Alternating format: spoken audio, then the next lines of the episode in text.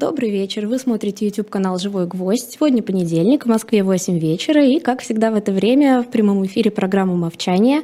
Меня зовут Евгения Большакова, и с нами на связи финансист, основатель группы компаний по управлению инвестициями «Movchan's Group» Андрей Мовчан. Андрей Андреевич, добрый вечер. Женя, добрый вечер. Добрый вечер всем, кто нас смотрит. Э, хочу сразу извиниться. У меня уже в традицию вошло извиняться в начале программы. Во-первых, за то, что э, поскольку я сегодня в Белграде, у нас здесь большое совещание, я не уверен в качестве интернета. Могут быть какие-то сбои. Обещаю через неделю быть в Лондоне, там сбоев не будет. И за то, что буду говорить немножко в нос, потому что где-то подхватил по дороге вирус. В остальном все абсолютно так, как мы планировали. Будем надеяться, что интернет не подведет и что вы как можно скорее поправитесь. Ну а мы начнем, как обычно, с вопросов, э, которые зрители оставили под прошлым выпуском. Первый вопрос от Олега Власенко. Вернее, у него даже два вопроса. И первый из них такой. Какие инструменты инвестирования существуют для людей, имеющих 10-50 тысяч евро для этих целей? А, я на этот вопрос отвечаю примерно раз в несколько передач, и, видимо, буду отвечать раз в несколько передач, потому что действительно очень много людей, которые имеют не очень большие деньги, но думают о том, как инвестировать. И обычно я, и сегодня тоже, да, начну отвечать на этот вопрос. Вопросы, да, как и любой бизнес, они любят масштабирование. Чем больше у вас денег, тем вам проще и легче инвестировать. Чем меньше денег, тем инвестировать сложнее, а значит результат будет хуже. И на уровне несколько десятков тысяч э, долларов или евро – инвестирование это процесс не очень э, выгодный сам по себе, потому что там и комиссии непропорциональные, и возможностей немного, и работать с вами не очень хотят серьезные учреждения, а они серьезные хотят, но там вы деньги теряете обычно и так далее. Но тем не менее, если вы все равно хотите почему-то эти средства инвестировать, то, в общем, варианты есть. В первую очередь, это э, самые безрисковые инструменты. Это государственные облигации э, и европейских стран, и Америки – они торгуются лотами вообще по 100 долларов. То есть там можно купить как хотите, сколько хотите, на что хотите. А, большинство акций, кстати говоря, торгуется, ну, одна акция обычно стоит меньше, чем 10 тысяч долларов. Исключения очень редкие при этом, да, то есть вы, в принципе, можете собрать и какой-то приличный портфель акций из, а, на, на эту сумму. Вот. А, ну и, конечно, есть очень много ETF, которые торгуются лотами по тысячи долларов или по 10 тысяч долларов. Их тоже можно купить, но только имейте в виду, что куда бы вы ни пошли, э, кроме каких-то уж очень отмороженных брокеров, э, у вас всегда будет стоять вопрос, ритейл-клиент вы или не ритейл. И если вы клиент ритейл, а вы, скорее всего, клиент ритейл, если у вас такие суммы для инвестирования, то э, будут очень серьезные ограничения на то, что вам разрешит брокер. Даже не на то, что можно физически купить, а на то, что он разрешит делать. И эти ограничения возрастают со временем. Э, страны стараются оградить ритейл от возможности активного и успешного инвестирования. Отчасти это продиктовано как бы заботой чиновников о э, финансовом здоровье э, простых граждан, отчасти это продиктовано заботой крупных игроков об эксклюзивности, о том, чтобы ритейл своими движениями на рынке не так сильно влиял на их расчеты, на их стратегии. Вот, поэтому это тоже э, имейте в виду и учитывайте. И второй вопрос тоже от Олега Власенко. Что вы думаете о появившихся недавно инвестированных инвестиционных платформах из того, что на слуху Маск, Дуров, Google, э, которые обещают удивительно высокую доходность, но совершенно непонятно каким образом? А, ну, вы знаете, вы, наверное, знаете больше меня. Я не знаю ничего об инвестиционных платформах, которые обещают высокую доходность. Инвестиционная платформа вообще – это некоторый ресурс, который позволяет вам проинвестировать. Во что, как, как, насколько успешно это будет. Этот ресурс этим не занимается. Да? Это просто как, ну, условно говоря, нож позволяет вам что-нибудь разрезать. А будет это уже сосед или кусок баранины, это, знаете, решаете вы. И в этом смысле, когда мы говорим о платформах, от, там, не знаю, Робин Гуда до там, Цитадели или JP Моргана, да, в зависимости от того, где вы и как с этим работаете, то платформы еще обычно пишут во всем любом договоре большой дисклеймер, что они не отвечают за результат. Как только к вам приходит платформа, которая начинает вам что-то предлагать и говорить, что они вам что-то гарантируют или обещают, это ну, на 90% скам. Да? А там, где это не скам, там это напрямую воровство. Поэтому вот в этих ситуациях, но Дуров к этому не имеет никакого отношения. Это примерно как нигерийские письма. Так же точно, как к нигерийским письмам не имеют отношения нигерийские принцы, Точно так же Дуров здесь ни при чем. И э, старайтесь относиться к этому как к мошенничеству, а не как к инвестиционному инструменту. Э, не надо это путать с именно инвестиционными инструментами, которые появляются у крупных платформ. Да, там у Маска есть акции Tesla, например. Э, Дуров э, все еще как-то пытается сделать свой криптоинструмент, э, а у Google есть акции на бирже, да, просто у Alphabet.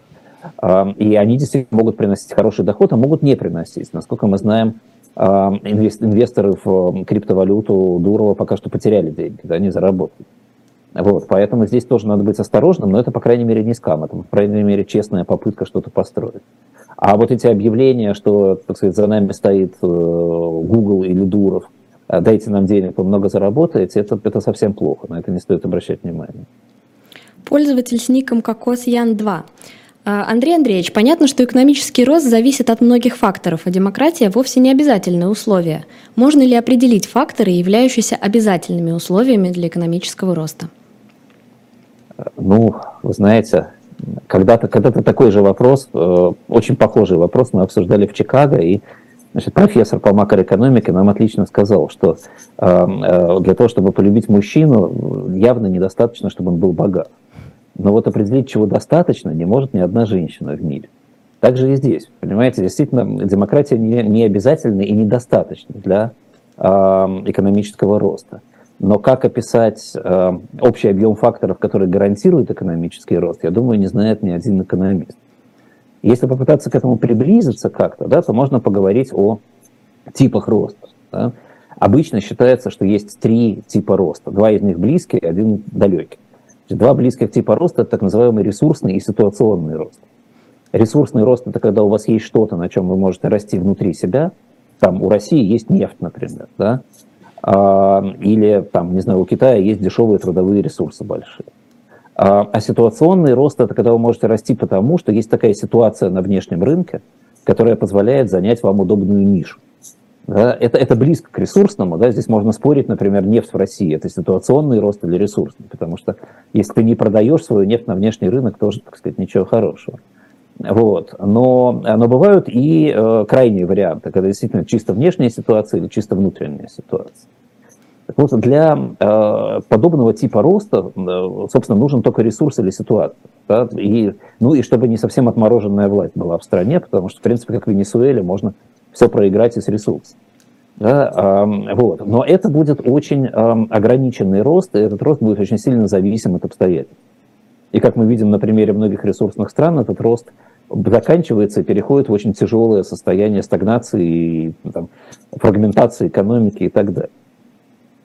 А третий структурного роста, ну вот я для себя выписал там пять базовых, на мой взгляд, условий, которые необходимы. И, но я не могу сказать, что они достаточны даже. Да? Наверное, вот если есть они, то остальное может прибавиться.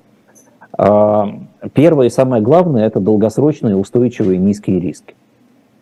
Без низких рисков в экономике никакого роста не будет, потому что просто никто не будет строить эту экономику. Вы, так же, как вот то есть в России, да, вот сейчас, если задать себе вопрос, может ли быть инвестиционный бум сегодня в России? Ну, конечно, нет. Да, просто потому что никто не знает, что завтра будет в России, кто будет вкладывать кто будет там строить систему образования, кто будет строить, да даже систему, не знаю, выведения племенного скота и создания семенного фонда. Да, это требует там 7, 8, 10 лет э, просто на развитие, и в промежутке вы только тратите, ничего не зарабатывается. Да, кто в стране с высокими рисками будет это создавать. А между тем именно подобные длинные системы создают основу для устойчивого роста. Э, вторая очень важная вещь – это легкий доступ к финансированию и его низкая цена. А, это ну, просто исторические примеры колоссальные, да, как, так сказать, протестантская Европа на чем выросла. Да, она выросла на легком доступе к финансированию, на системе с ограниченной ответственностью, при которой финансирование бралось, потому что фактически э, предприниматель не отвечал за это финансирование своим имуществом. Да, значительный размен рынка. Если у вас крохотный рынок, то э, экономики масштаба будут работать против вас. Вы не можете там, создать собственную автомобильную промышленность на рынке в 20 миллионов человек вы просто не будете ее окупать. Вы не можете создать свою авиапромышленность, если у вас нет рынка размером в миллиард человек. Она не будет окупаться. Да, там вы не можете печь булки, если у вас рынок в 100 человек. Да, вам не будет хватать денег на оборудование. Вот. Значительный размер рынка создается разными путями, кстати. Он может быть создан за счет того, что вы большая страна или большой единый рынок, а может быть за счет международной кооперации активной, когда вы продаете за рубеж очень хорошо.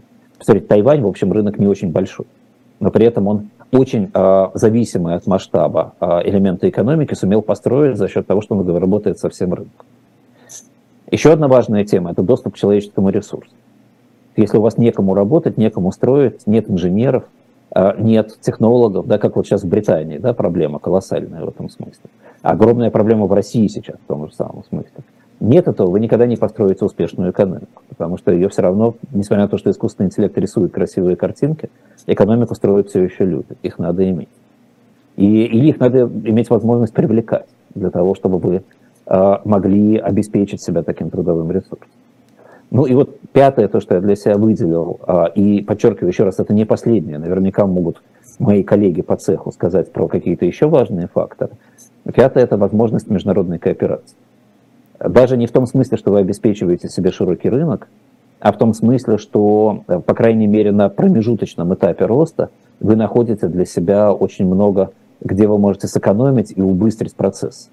Вы можете перепрыгнуть очень многие процессы за счет того, что вы возьмете с внешнего рынка – вы можете удешевить очень многие вещи за счет того, что вы будете запчасти, скажем, приобретать уже готовые, или готовые технологии, или э, готовые материалы, да, которые вы можете. Но э, вот эти пять параметров действительно э, исторически всегда присутствовали у э, успешно развивающихся экономик. Эден Назар спрашивает, какой показатель подходит лучше для сравнения уровня жизни стран? Индекс человеческого развития или средний уровень зарплаты? Да, я некоторое время думал, глядя на надпись HDR, пытался сообразить, что это такое, но все-таки сообразил, что это HDR, это Human Development Index, достаточно условен. В основе этого индекса лежит три показателя. Это срок жизни, уровень образованности населения, вычисляемый по какой-то формуле некой, да, и средний доход по, э, по покупательной способности. И все они взяты с коэффициентами 1, это взят просто кубический корень из их произведений. Если коэффициенты поменять, то, э, соответственно, этот индекс поменяется. И действительно, если посмотреть на э, то, как этот индекс оценивает разные страны, то, э, например, уровень Саудовской Аравии он показывает на уровне Польши. Но я не думаю, что у граждан Саудовской Аравии уровень жизни такой же, как у, как у поляк. Я думаю, что он хуже. Ситуация более сложная здесь. Да, Саудовская Аравия богатая как бы страна, но при этом там большой вопрос прав человека и того, как люди живут и что они какую возможность имеют и так далее. Большие проблемы с женщинами, как вы знаете, да, и так далее, и так далее. Да, ну и уровень образованности в Польше, мне кажется, значительно выше, чем в Саудовской Аравии все-таки, да и, да и продолжительность жизни. То есть здесь нельзя а, просто наличием денег заменять эти два фактора. Вот. А, Китай, например, в этом индексе стоит ниже России. Тоже вы сами можете задать вопрос, правильно ли это. Да, Вьетнам, Монголия и Египет находятся на одном уровне. Три совершенно разных страны. Мне кажется, что Вьетнам резко выделяется вверх в этом смысле. Да, а Монголия, скорее всего, некоторым образом выделяется вниз. Да, но тем не менее, вот он, значит, индекс ставит а, всех на один уровень. Да, но у меня есть еще более плохая новость. Да, вы сравниваете этот индекс с средним уровнем зарплаты, а средний уровень зарплаты это вообще не показатель ничего. Да, почему? Давайте с вами просто пофантазируем, подумаем. Да, во-первых, распределение зарплат может быть очень неравномерно.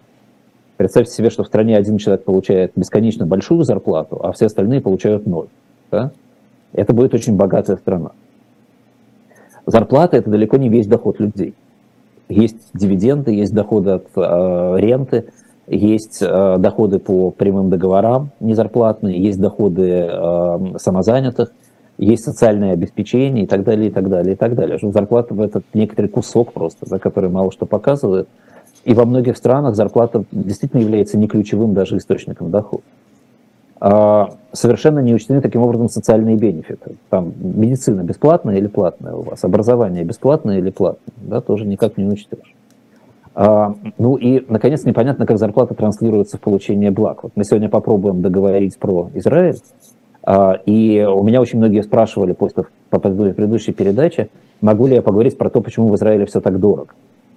Да, можно поговорить об этом, мы поговорим, и видите, вот эта трансляция получения благ в Израиле далеко не однозначна. Да, там ты зарплату получаешь, но при этом, чтобы купить автомобиль, ты платишь огромные налоги, например. Вот. А с другой стороны, в Израиле очень много бесплатных благ, которые даются вне зарплаты. Вот, то есть, ну, мой ответ, скажем, такой, ни то, ни другое совершенно не подходит. Вернее так, первое подходит условно, да, второе совершенно не подходит для оценки качества жизни в стране. Я бы оценивал качество жизни в стране по очень простому критерию. Я бы посмотрел, куда мигрирует средний класс. Средний класс – это люди, которые хорошо понимают, что они хотят, и которые обладают возможностью поменять место жительства. И вот потому, куда они мигрируют и откуда, я бы оценивал, где лучше, а где хуже жить. Пользователь Кверта э, слушал нашу программу внимательно прошлую и услышал, что мы анонсировали разговор о деглобализации. И вот в связи с этим он задает вопрос. Перед тем, э, как этот разговор состоится, ему очень хотелось бы услышать ваше мнение о вкладе Мирового экономического форума в глобальный энергетический кризис посредством многолетнего продавливания ESG идеологии по всему миру. И вообще, приносит ли миру пользу подобная агрессивная глобальная экономическая повестка или больше вредит? Это очень, эм, скажем так, идеологически нагруженный вопрос, да, содержащий в себе слова типа продавливания и так далее. И эм, понятно, что э, этот вопрос сформулирован в предположении некоего ответа, но я, видимо, дам совершенно другой ответ. Э, может быть, для э, слушателей это будет тоже ценно. Во-первых, я совершенно не вижу никакого глобального энергетического кризиса. Просто вообще не вижу. Я вижу достаточно хороший паритет между спросом и предложением на энергетические рисунки, э, ресурсы, прошу прощения, а, с, а, ну, с некоторой стабилизацией на достаточно высоком уровне их стоимости. Уровень не такой страшный. Этот уровень мы видели уже много раз. На этом уровне глобальная энергетика живет нормально. И это происходит, смотрите, при том, что крупный игрок уходит с этого рынка постепенно. Да? То есть, если бы Россия не уходила постепенно с рынка энергетических ресурсов, то вообще ситуация была бы значительно проще для мирового рынка, и, скорее всего, цены были бы сильно ниже. А, то есть, раз, кризиса никакого глобального энергетического нет. Есть а, некоторый возврат к тем видам топлива, от которого хотели отказываться, который связан со многими причинами, да, и в том числе с недоинвестированностью в традиционное топливо – Э, такой средней, э, средней паршивости топлива нефть и газ, э, недоинвестирование же связано совсем не с повесткой глобального потепления и не с повесткой чистоты. Она связана с тем, что вокруг 2020 года резко падала стоимость этих энергоносителей. И как раз вот эта недоинвестиции 2020-2021 года сейчас будут сказывать, безусловно. Вот. И поэтому сейчас, там, скажем, возобновляются производство на менее экологически чистых и более опасных месторождениях газа в том числе, а, и уголь а, используется больше, чем хотелось бы, да, и возврат к атомной энергетике происходит где-то как-то.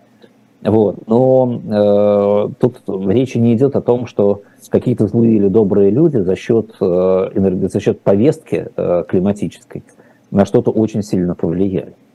Или ESG, да, повестка. Но ESG это более широкое понятие климатической повестки. А, следующий, мне кажется, важный момент здесь, это то, что Мировой экономический форум – это всего лишь одна из трибун.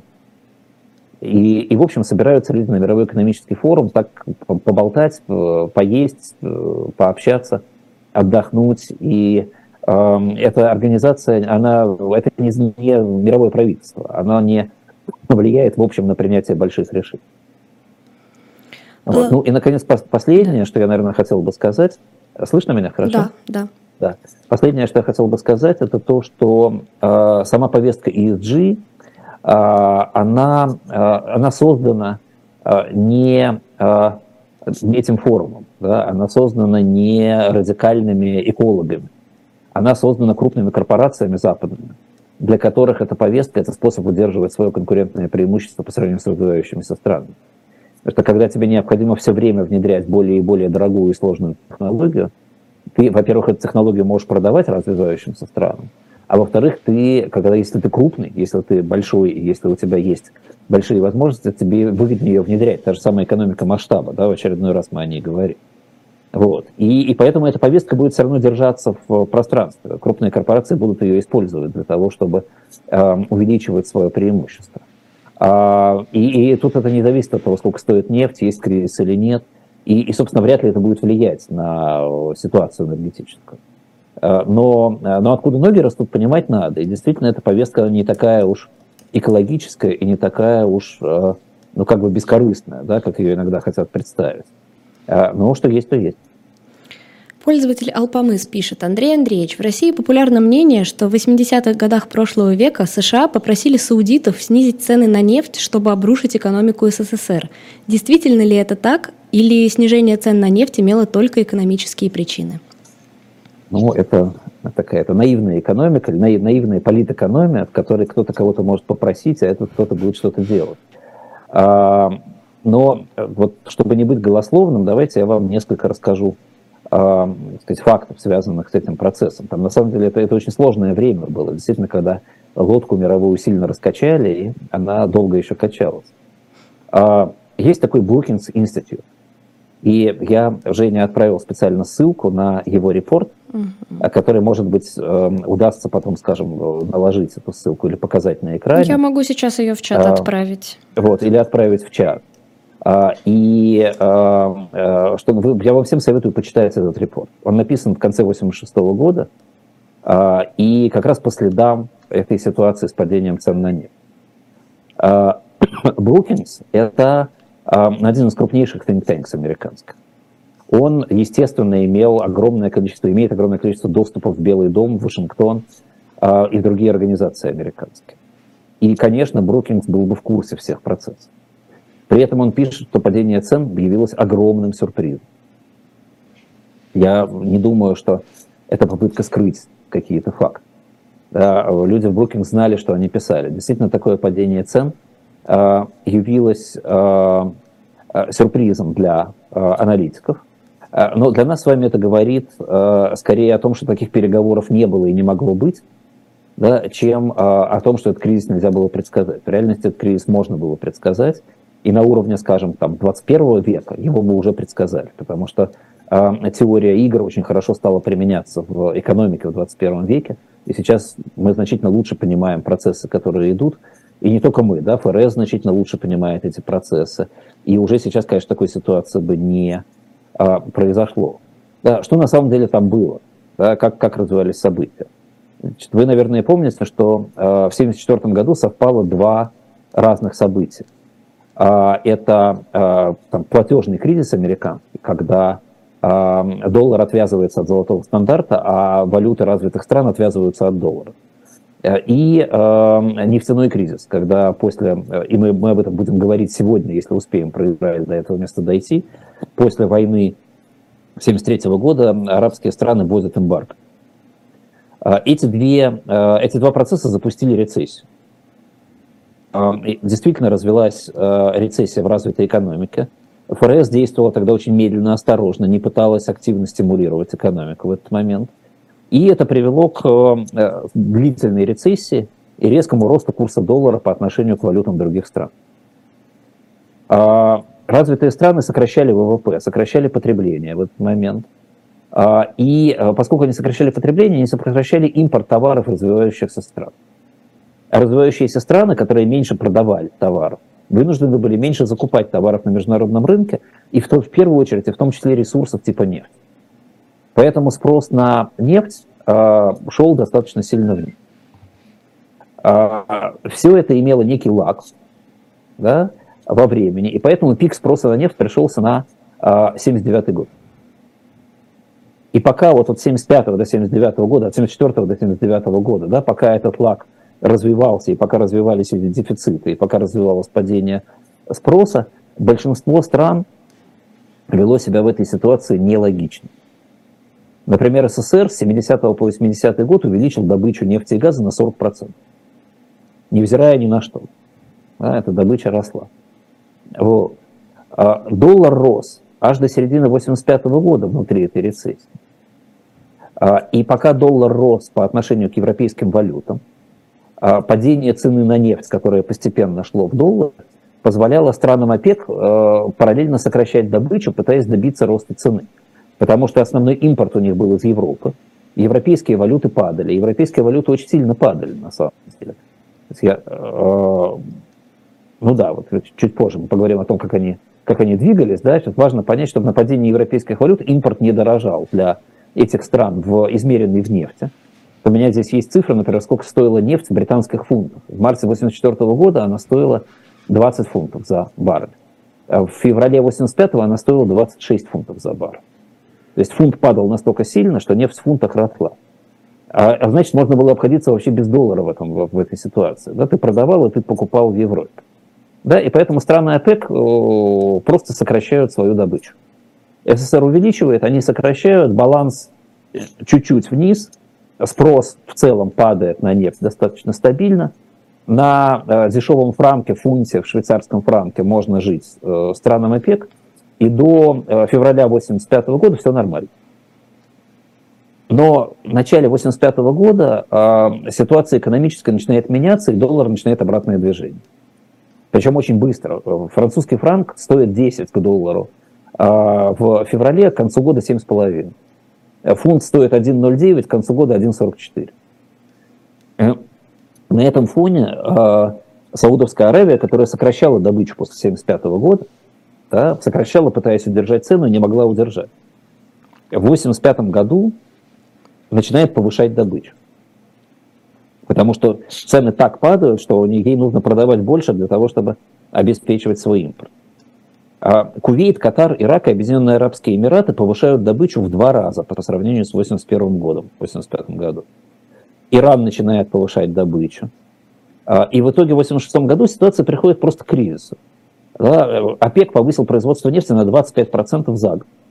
Да, как, что, как это могло повлиять на цены? Естественно, на, на падающем долларе, падающая цена в долларах приводит к тому, что э, возникает общая катастрофа. А выручка ОПЕК падает совершенно драматически. Вот здесь у меня есть график, но за год она падает, наверное, ну, в два раза точно да, на этом графике. Опять же, может быть, в чат можно его отправить там потом, чтобы просто посмотреть. Сейчас на экран выведем, да. Да, или можно на экран вывести. Вот. А, и, и, естественно, в этой ситуации никто из стран ОПЕК не стал бы договариваться ни о чем со Штатами. Да? Когда в результате договоренности у вас выручка падает в два раза, вы уже ни о чем не договариваетесь. А следствием всего этого, э, несмотря на то, что нефть потом отросла обратно, да, и, и, была достаточно стабильной до 90-го э, фактически года, Следствием всего этого был абсолютный раскардаш в экономиках. И в Америке это период самой высокой инфляции, и, и в других странах это период э, пертурбаций, и э, кризис недвижимости в Британии огромный, и в Израиле, забегая вперед, мы сегодня попробуем успеть о нем еще поговорить, э, тоже, в общем, конечно, это не самое лучшее время э, экономически. А, но что я точно могу совершенно сказать, да, что эти процессы были все абсолютно экономическими, и хотя в основе их лежали с одной стороны, там, проблемы в финансовой политике Америки до 1974 года, а с другой стороны, абсолютно политическая ситуация с эмбарго, уже все развитие было совершенно экономическое. А, да, к сожалению, не получится у нас сейчас вывести на экран, но в следующий раз мы подготовимся получше. Я лично подготовлюсь получше. Вот, прошу прощения. А, Дмитрий задает вопрос. Возможен ли какой-то прогноз по срокам закрытия рынка ценных бумаг в России навсегда на основе статистики закрытия бирж в других подобных случаях?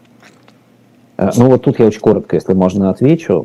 У нас нет статистики закрытия бирж в других подобных случаях, потому что, как правило, внутренние рынки как раз сохраняются в этих ситуациях. И в Иране, например, биржа работает до сих пор. Сколько там? 50 фактически лет, да, уже этой ситуации, поменьше. 45. Вот, поэтому я думаю, что э, просто в силу ситуации ждать закрытия российских бирж не стоит. Если закрытие российских бирж произойдет, то это будет связано не с э, войной, не с ситуацией 2022 года, а с какими-то последствиями, которые будут уже абсолютно политическими. Да? Например, будет принято решение, что не нужен рынок ценных бумаг в той или иной форме. Да? Но вот, вот сейчас предсказать это невозможно. На этом с вопросами все. Не забывайте оставлять их в комментариях под выпуском. Э, как видите, сегодня мы отобрали побольше вопросов. Э, вот, чем больше интересных будет, тем больше будем отвечать. А теперь перейдем к Израилю. Мы уже третью передачу о нем говорим, и сегодня должны закончить, я так понимаю, да? Это бесконечный Израиль. Да, надо уже окончательное решение израильского вопроса, чтобы наступило сегодня в нашей передаче. Я попробую успеть. А, я на самом деле выбрал так много вопросов, потому что подольше оттягивал момент, когда я скажу, что я ошибся. А, а, и действительно, мне очень многие слушатели написали про ошибку. Я немножко заговорился, когда говорил, и когда мы говорили про войну за независимость Израиля, я сказал, что Израиль ее выиграл, в частности, благодаря превосходству в оружии, которое в основном поставлялось Штатами. Ну, здесь оговорка простительная, потому что когда в мире кто-нибудь получает оружие, как правило, это американское оружие, и я сказал это совершенно по инерции, честно, не имел это в виду. Действительно, Штаты официально Израилю оружие не поставляли, потому что они присоединились к эмбарго, которое наложил ООН на поставку оружия в этот регион. Э, хотя э, Штаты поставляли оружие неофициально и не совсем прямым способом. И вообще, если говорить о том, откуда было это оружие, которое было у евреев лучше, чем у арабов, то э, было несколько каналов. Каналов очень интересных. Давайте чуть отвлечемся от экономики, я все-таки об этом поговорю, раз уж мы об этом заговорили. Ну, во-первых, израильтяне были вооружены э, британским оружием. Это британское оружие по большей части было украдено у самих британцев во время мандата. Причем, что значит украдено? Евреи были изобретательны. Известно два случая, когда они угнали танки у британцев, например. И потом этими танками воевали. И уже, конечно, огромное количество грузовиков, там, бронемашин и, и так далее, пулеметы, э, тысячи пулеметов были украдены у британских частей. А когда британцы собирались уходить, то поскольку учета и контроля было очень мало, британские офицеры с удовольствием распродавали свое оружие. И э, э, евреи, которые э, участвовали в Хагане, в организации сопротивления, это оружие покупали, прятали. А, а у британцев был своеобразный бизнес. Они продавали оружие, потом э, британские следственные органы это оружие находили, отнимали, конфисковывали, возвращали обратно на склады, а британские офицеры его по новой продавали в Хагане. Э, вот, ну, как бы история, она такая, дама не эмпатична. Вот. Но так или иначе, действительно было очень много оружия куплено, украдено, получено от британцев. А вторым источником оружия э, было трофейное оружие и э, лишнее оружие, которое осталось у союзников, которое шло через так называемый Бельгийский мост. Э, эмиссары Израиля в Бельгии наладили закупку а, французского и британского оружия, в основном и какого-то немецкого трофейного. Закупалось это через Бельгию, из Бельгии поставлялось через Францию в Италию. А в Италии контрабандой грузилось в мирные грузы на корабли и отправлялось в Израиль. Так тоже было перевезено достаточно много оружия. Третий и, возможно, самый большой источник оружия, мне сложно сравнить, была Чехословакия. Чехословакия по негласному распоряжению из Москвы а, как, тогда еще Сталин надеялся, что Израиль будет а, э, частью зоны контроля у СССР, а, поставляла в основном трофейное немецкое оружие израильской армии, ну тогда еще отрядом самообороны. И не просто поставляла, но еще и она на месте ремонтировала, дорабатывала, доделывала. Там, скажем, было поставлено 25 истребителей Мессершмитт в Израиль с чешскими облегченными двигателями. Вот. А, ну и, а, ох, ну и, тут у меня много еще каналов. А, чисто нелегальные закупки. У Британии, например, еврейские эмиссары купили четыре истребителя современных. Они их купили под видом новозеландской киностудии, которая хочет снимать фильм о войне. Британцы продали новозеландцам четыре истребителя, те оказались на фронте. Также точно было куплено около 100 артиллерийских орудий у Франции и Британии – а, для правительства Никарагуа. Потому что еврейские эмиссары подделали документы правительства, посольства никарагуанского правительства о закупке этого оружия. А, когда а, невозможно было закупить, можно было захватить. Израильтяне, например, промышляли тем, что они отслеживали грузы, которые шли к арабам с оружием, перехватывали их в море, захватывали эти судна и уводили их в порт Хайфа к себе. Даже была специальная операция «Шадет», разработанная в свое время разведчиками израильскими по захвату судна в Италии.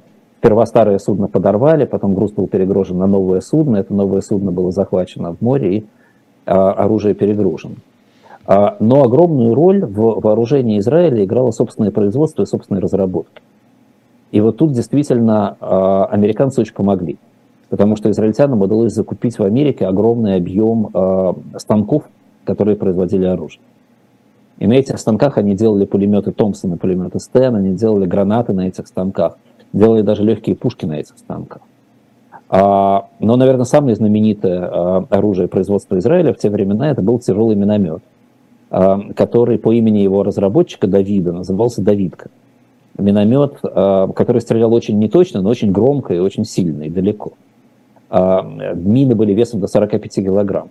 Израильтяне наладили производство этих минометов, И э, известен даже прецедент, когда после обстрела позиции арабов один раз арабские официальные органы официально заявили о том, что их позиции подверглись ядерной бомбардировке.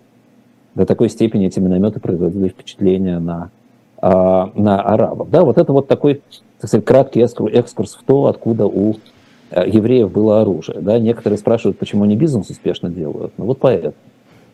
Вот. Но возвращаясь к теме, да, я надеюсь, что я а, оправдался за ошибку. А теперь давайте двинемся все-таки дальше с точки зрения экономики Израиля. Да, а, а, я говорил в прошлый раз о том, что в какой-то момент Израиль строил свою экономику на репарациях и на благотворительности. И, действительно, там у, у той же Германии, например, только было получено 3,5 миллиона, миллиарда марок в качестве репараций. И э, в основном это все инвестировалось, конечно, внутрь в израильскую экономику. Израильский ВВП рос в среднем на 11% в год. Э, и э, несмотря на то, что база была низкой, да, все равно этот рост был э, достаточно быстрым, и э, страна достаточно быстро развивалась. При этом надо сказать, что Израиль изначально строили социалисты, конечно. Да, и та же Голда Мейер, как я уже говорил, она называлась социалистом всю свою жизнь. А, и, а, и поэтому хозяйство израильское, которое развивалось в эти годы, было абсолютно социалистическим. Государственная промышленность, а, колхозный тип хозяйства не в кибуцах, плюс-минус, очень активная роль профсоюзов, очень активная роль социального обеспечения. Это препятствовало росту собственной потребительской промышленности. Потребительский спрос практически полностью удовлетворялся импортом. Доминировало строительство, ну, поскольку людей переезжало много, им надо было где-то жить. Вот. И, а, естественно, в стране, в силу того, что страна выросла из войны и находилась на грани войны, а, уже тогда доминировали военные с точки зрения управления страной, и военные методы решения проблем распространялись и на экономику в том числе. И такие традиции, например, как назначение бывших военных на а, высокие посты в экономике, она, она, традиция сохранилась в Израиле и сейчас. Да, она одна из ключевых традиций в кадровой политике Израиля. К середине 50-х годов Израиль э, был таким квазисоциалистическим, не очень развитым, но быстро развивающимся и активно смотрящим в сторону Запада государств. С середины 56-го, с середины 50-х годов до начала 70-х, скажем так, в Израиле наступает период войн. А, причем, надо сказать, что там было три больших войны, две из которых начал сам Израиль. А, первая война была достаточно короткой. В 1956 году в ответ на блокаду а, израильских портов в Красном море а, Израиль в течение нескольких дней захватил Синайский полуостров, принадлежащий Египту, вышел к Суэцкому каналу, перекрыл Суэцкий канал – а, и хотя это, это был очень короткий, эм, очень короткая операция, Израиль достаточно быстро отвел войска, а, в ответ на, в обмен на обещание не блокировать порты, войска ООН были размещены вдоль границы с Израилем тогда, между Израилем и Египтом. А, но эти события резко усилили роль военных в экономике Израиля, а значит командно-административную систему. И, но, но придали при этом государству Израиль больше уверенности. И мы одновременно видим, что в 10 а, лет между 56 и 67 годами израильская экономика растет быстро и хорошо и превращается в еще более социалистичную. В 67 году а, президент Египта Гамаль Абдель Насер, а, который был большим другом Советского Союза, как известно, у которого были огромные планы по воссозданию величия Древнего Египта, организовывает коалицию с Сирией и Иорданией, направленную на уничтожение Израиля что в его планах, чтобы вся эта территория находилась под э, его контролем, включая Сирию и Иорданию, естественно, в конечном итоге.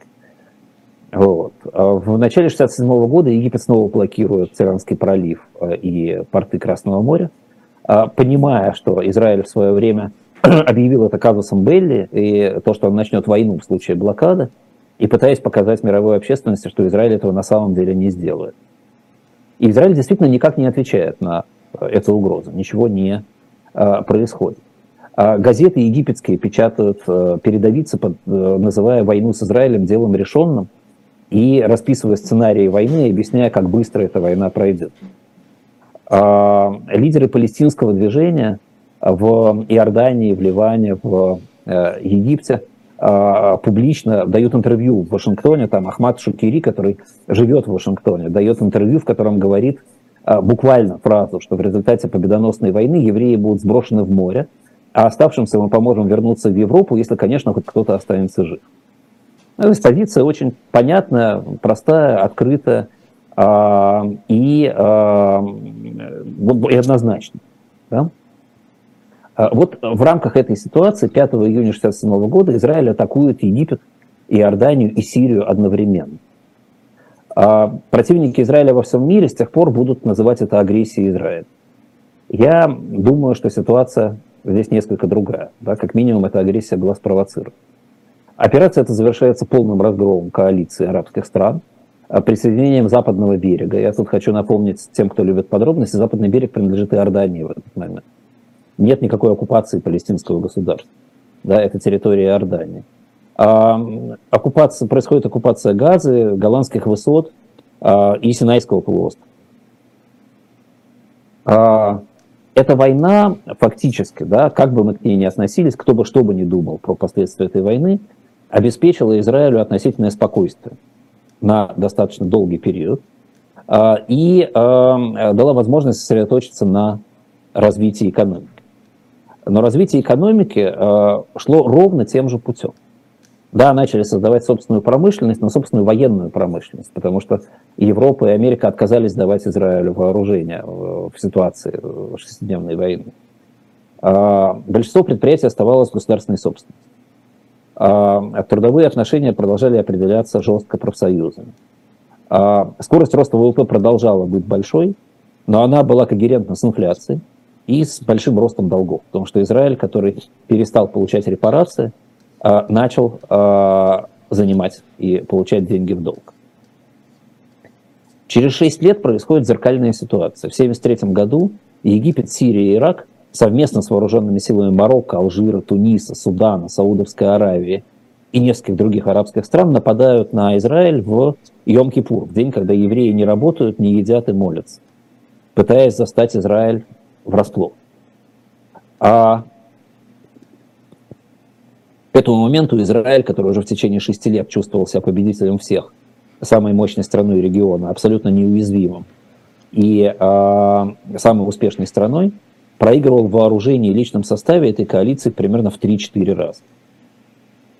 Война эта стоила Израилю больших жертв. Она закончилась восстановлением статус-кво. Израиль не потерял территории, но потерял почти всю свою авиацию, большое количество танков и 3000 человек убитыми. Для Израиля 3000 человек убитыми – это была совершенно беспрецедентная ситуация. А, итог этой войны, а, как это не парадоксально прозвучит, был признан поражением всеми. Арабы посчитали это достаточно справедливо своим поражением. А, в Израиле эту войну тоже считают тяжелым поражением. Два абсолютно легендарных лидера э, Израиля, Голда Мейер и Маше Даян, теряют власть в этой ситуации. Э, к власти приходит правительство Ицхака Рабина, лидера, который оказался очень интересным в будущем, да, и сделал очень много для Израиля, но далеко не таким выдающимся, как эти предыдущие, очень важные для израильского государства люди. Уже мы говорили сегодня, что было результатом этой войны. Вводится поставка эмбарго, вводится эмбарго на поставки, заговариваться нефти. А, и это, это было первое эмбарго. Да? Кстати, эта эмбарго продержалась только до марта месяца. Да?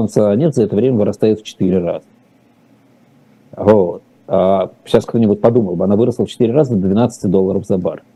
Но это еще доллар золотой был. Это было еще до отмены золотого стандарта. А дальше начинается кризис 70-х годов.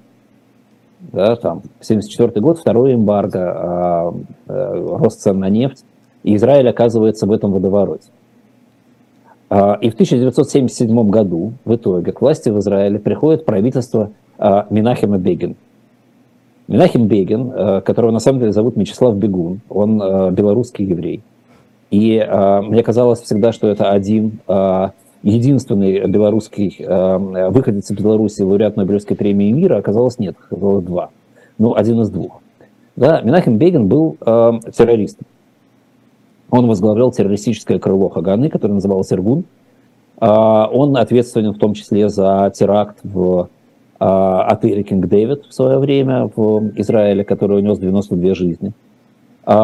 И, и это, это кадровый военный, фактически, выросший в Израиле. Человек, на которого образ военного у власти того времени, видимо, производил большое впечатление. А, он даже носил темные очки а-ля Пиночет в какой-то момент. А, и он фактически объявляет, что он будет строить первое несоциалистическое правительство. И с энергией, которая присуща только человеку, который прошел через такую молодость, как Минахим Бегин, начинает строить правое государство. Примерно так, как это делали правые реформаторы в России приватизация, открытие границ, э, отпуск валюты и так далее. Ну и события, которые там происходят после этого, они выглядят прямо так же, как в России в 90-е годы. Очень высокая инфляция, э, очень высокая безработица, жесткий государственный контроль э, потихоньку отступает, но недостаточно быстро. И целое десятилетие после этого, фактически до конца 80-х, Израиль находится в глубокой стагнации за 10 лет Израилю приходится дважды менять национальную валюту. Просто из-за очень сильной девальвации. Государство, слава богу, что в этот момент не происходит военных конфликтов никаких. Да? Государство очень плохо держится. В 1984 году э, инфляция составляет 445%. То есть тем, кто говорит про великое государство Израиля, великую экономику, надо помнить, что так было не всегда.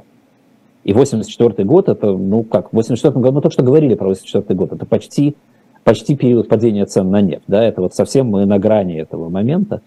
Вот. Израиль в экономическом кризисе очень серьезно. А постепенно внутри Израиля вырисовывается два концепта, две политических силы и два лидера, которые готовы взять на себя ответственность за развитие страны. Это Шимон Перец и Исхак Рабин. В результате их очень жесткого соперничества политического а, в стране рождается экономическая программа, которую, как это обычно бывает с хорошими экономическими программами, делают американцы. Ее фактически создает Стэнли Фишер. Я думаю, что очень многие слушатели, раз они слушают про экономику, знают, кто такой Стэнли Фишер. Он тогда был экономистом Международного валютного фонда. А, курирует процесс создания этой программы Джордж Шульц, тоже персонаж известный. Он был американским госсекретарем в те времена. Это была настоящая структурная программа правых реформ. Существенное сокращение субсидий, заморозка государственных зарплат, заморозка основных цен государственной продукции, а, доведение до конца масштабной приватизации, свободная конвертация валюты, а, существенное сокращение экспортно-импортных пошлин и ограничений и так далее. И случается израильское чудо, так как обычно там, да, там то вода забьет в пустыне, то манна появится, то правая либеральная программа сработает. Она срабатывает, инфляция падает до 5%, а после этого ни разу не повышается выше 5%. Экспорт из страны начинает быстро расти. А, и а, происходит это, как так сказать, считают экономисты, благодаря реализации этой программы, но многие забывают, что ровно в этот момент, в конце 80-х и первой половине 90-х годов, в Израиль приезжает больше миллиона новых иммигрантов из бывшего СССР. И это очень классные специалисты, это очень хорошая технологическая база. Это люди, которые готовы активно работать, и что главное, они приносят с собой огромный внутренний спрос. Израиль совершенно, ну, тогда это одна шестая часть фактически населения да, Израиля.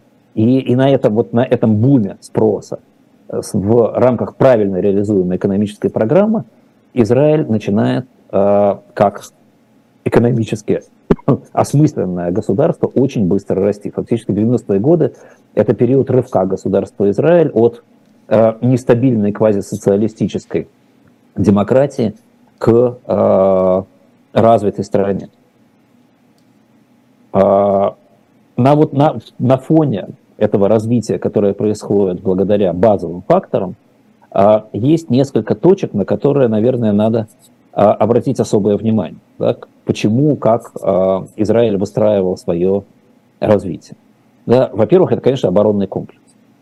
Оборонный комплекс Израиля прошел путь от э, э, воровства, как вы помните, оружия и создания собственных кустарных э, минометов до производства э, систем, э, которые сейчас закупаются всем миром. Израиль производит самое высокотехнологическое вооружение в мире. Израиль производит очень много уникальных видов вооружений. А, изначально оборонный комплекс развивался, потому что он был очень необходим, потому что нужно было защитить страну. А потом стал активно масштабироваться в рамках правовых реформ, а, и система управления, система наведения, а, огромное количество разработок военно-промышленного комплекса, ушедших в мирную жизнь, стали активно продаваться. И в этом смысле в Израиле огромную роль сыграла интегрированность армии и оборонно-промышленного комплекса и интегрируемость армии Израиля в обычную жизнь. В Израиле обязательная военная служба. До недавнего времени мальчики служили три года, девочки два с копейками. Сейчас мальчики служат чуть меньше, девочки чуть больше. А, все проходили через эту службу, это было почетно, обязательно, правильно. И а, большой, большая часть израильской армии занималась а, отработкой, созданием вооружений, технологий, процессов, программных продуктов и так далее. Так вот, в Израиле, в отличие от России, всегда был открытый режим собственности на эти продукты. И э, э, те, кто увольнялся из армии, в том числе и солдаты-срочники, и офицеры, которые отслуживали свой срок, имели право свои наработки забрать, если они могут их коммерчески применить.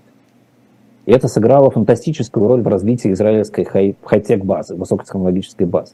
Действительно, сейчас Израиль фактически не уступает крупнейшим странам мира в, э, в части абсолютно гражданской технологической базы и э, экспорта абсолютно гражданских хай-тек э, продуктов. А вторая очень важная вещь – это то, что в Израиле э, всегда за счет плохого климата и плохих условий для выращивания сельскохозяйственной продукции активно развивалось сельское хозяйство на базе самых современных технологий. Там невозможно было ничего вырастить без капиллярного орошения, Э, без аккуратного внесения удобрений и так далее, и так далее, и так далее. А, и э, когда Израиль стал выходить на международный рынок и масштабировать свои экономические и промышленные возможности, экспорт агротехнологий в условиях общего, общей растущей потребности в эффективности агротехнологий стал очень важным для всего мира. Израиль действительно огромный экспортер агроразработок. А, Параллельно, поскольку сложности логистики в Израиле предполагали сложности с поставками лекарств и медицинских э, приборов и приспособлений, а эмигрировало в Израиль очень много э, врачей и э, специалистов фармацевтики в химии и в технологии, Израилю удалось построить очень мощную э, химическую промышленность и фармацевтическую промышленность. Для того, чтобы все это вместе связать и, и интегрировать в мировую конструкцию, Израиль в 90-е годы начал создавать международные иностранные исследовательские центры на территории Израиля. Сейчас в Израиле 400 полностью иностранных исследовательских центров на 9 миллионов населения.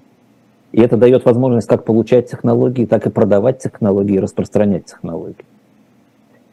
А, и, ну, и мы знаем, да, что израильские предприниматели являются уникальными в некотором смысле в создании технологий. Да? Я думаю, что ICQ еще кто-то помнит. Да? Это первая технология коммуникации фактически. Сейчас мы говорим а, с а, далеким потомком этой технологии. Да? Эта технология была создана в Израиле. Израильтяне вообще а, очень активны в международной продаже а, стартапов, продаже и стартапах, продаже своих компаний на международном рынке. В 2021 году стоимость проданных стартапов составила 81 миллиард долларов. Это 16% ВВП страны. Это абсолютно беспрецедентный размер, беспрецедентная сумма. И еще 25 миллиардов долларов было привлечено израильтянами внутрь, из-за рубежа. И это тоже огромные деньги. Вот. А, в принципе, сейчас, если смотреть на рейтинги, международные рейтинги э, израильской экосистемы, Э, стартапов и технологических компаний, то Израиль считается номер один э, в мире по уровню инвестиций в неокр, номер три по количеству компаний на NASDAQ, номер один по венчурным инвестициям на человека и номер пять в мире по объему коммерциализации инноваций. В принципе, в принципе, все это, как я уже сказал, следствие плохого климата, необходимости обороняться и сложной логистики для того, чтобы поставлять лекарства и медицинские приборы, но так или иначе, это было израильтянами великолепно использовано. И вот я практически все рассказал, что хотел про Израиль. В следующий раз мы начнем с того, что подведем итоги по Израилю и проговорим факторы и в том числе негативные факторы, которые на страну продолжают сильно влиять. А потом поговорим с вами подробно про великую дефрагментацию, о которой сейчас говорят все, включая Международный экономический форум. А, и, надеюсь, закончим это за час, а через передачу будем уже говорить, наконец, об Армении. Да, спасибо большое, Андрей Андреевич. Э, это была программа «Мовчание». Меня зовут Евгения Большакова. Никуда не уходите. Сразу после нас программа «Трифекты» о правовой и политической жизни в США. Всем спасибо, всего доброго. Спасибо, до встречи через неделю.